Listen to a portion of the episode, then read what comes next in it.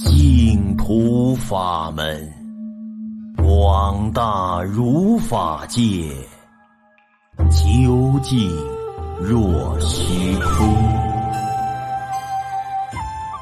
亲爱的听众朋友们，大家好。今天为您讲述的是元朝的弘济法师精进修行，拯救百姓，最终往生净土的故事。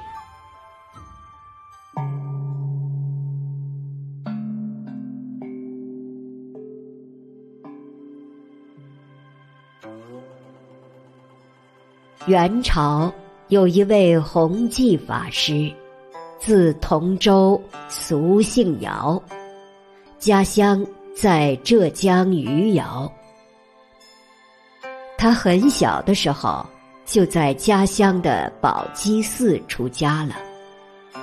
十六岁那年，寺院里的法师为他进行了剃度染衣的仪式，受了具足戒。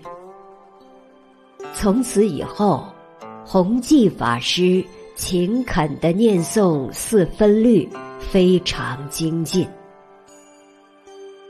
后来，他跟随半山全法师学习天台教的修行方法。经过一段时间后，弘济法师就能完全领悟其中的道理。除此之外，他还修行过法华、金光明、净土等法门。有一天，弘济法师在打坐修行时，看见了四明法智尊者。尊者授予他犀牛角制的如意。自此以后，弘济法师的辩才日益进步。元泰定元年，即公元一三二四年，法师去江苏江都县东的圆觉寺做了住持。第二年，浙江海宁的海岸堤坝毁损严重。居民长时间生活在担忧、害怕之中，丞相也非常担心，因此就迎请弘济法师到海岸边去，在那里举办了一场水陆大斋会。弘济法师在法会上诚心祈愿。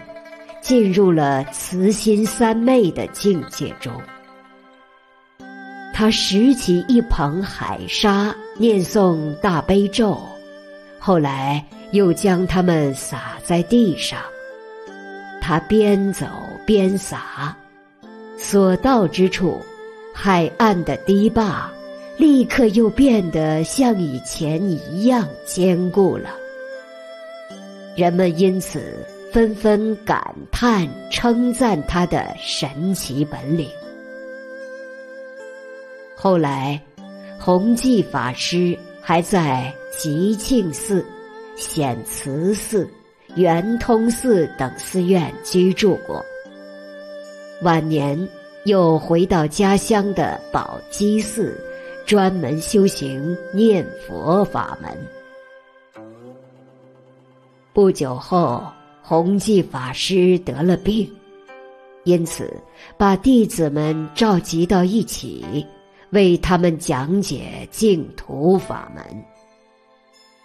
有的弟子尚未理解其中的内涵，弘济法师就大声地说：“生死难处。”然后就往生了。那年。弘济法师八十六岁，当时是元顺帝至正十六年，即公元一三五六年三月十日。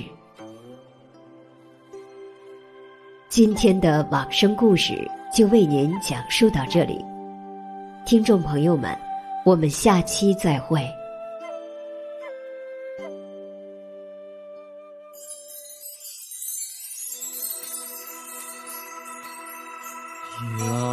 见者闻者，悉发菩提心，修诸福善业，回向无上觉。起三宝铃，明训二家呼，令我济众生，弘生济。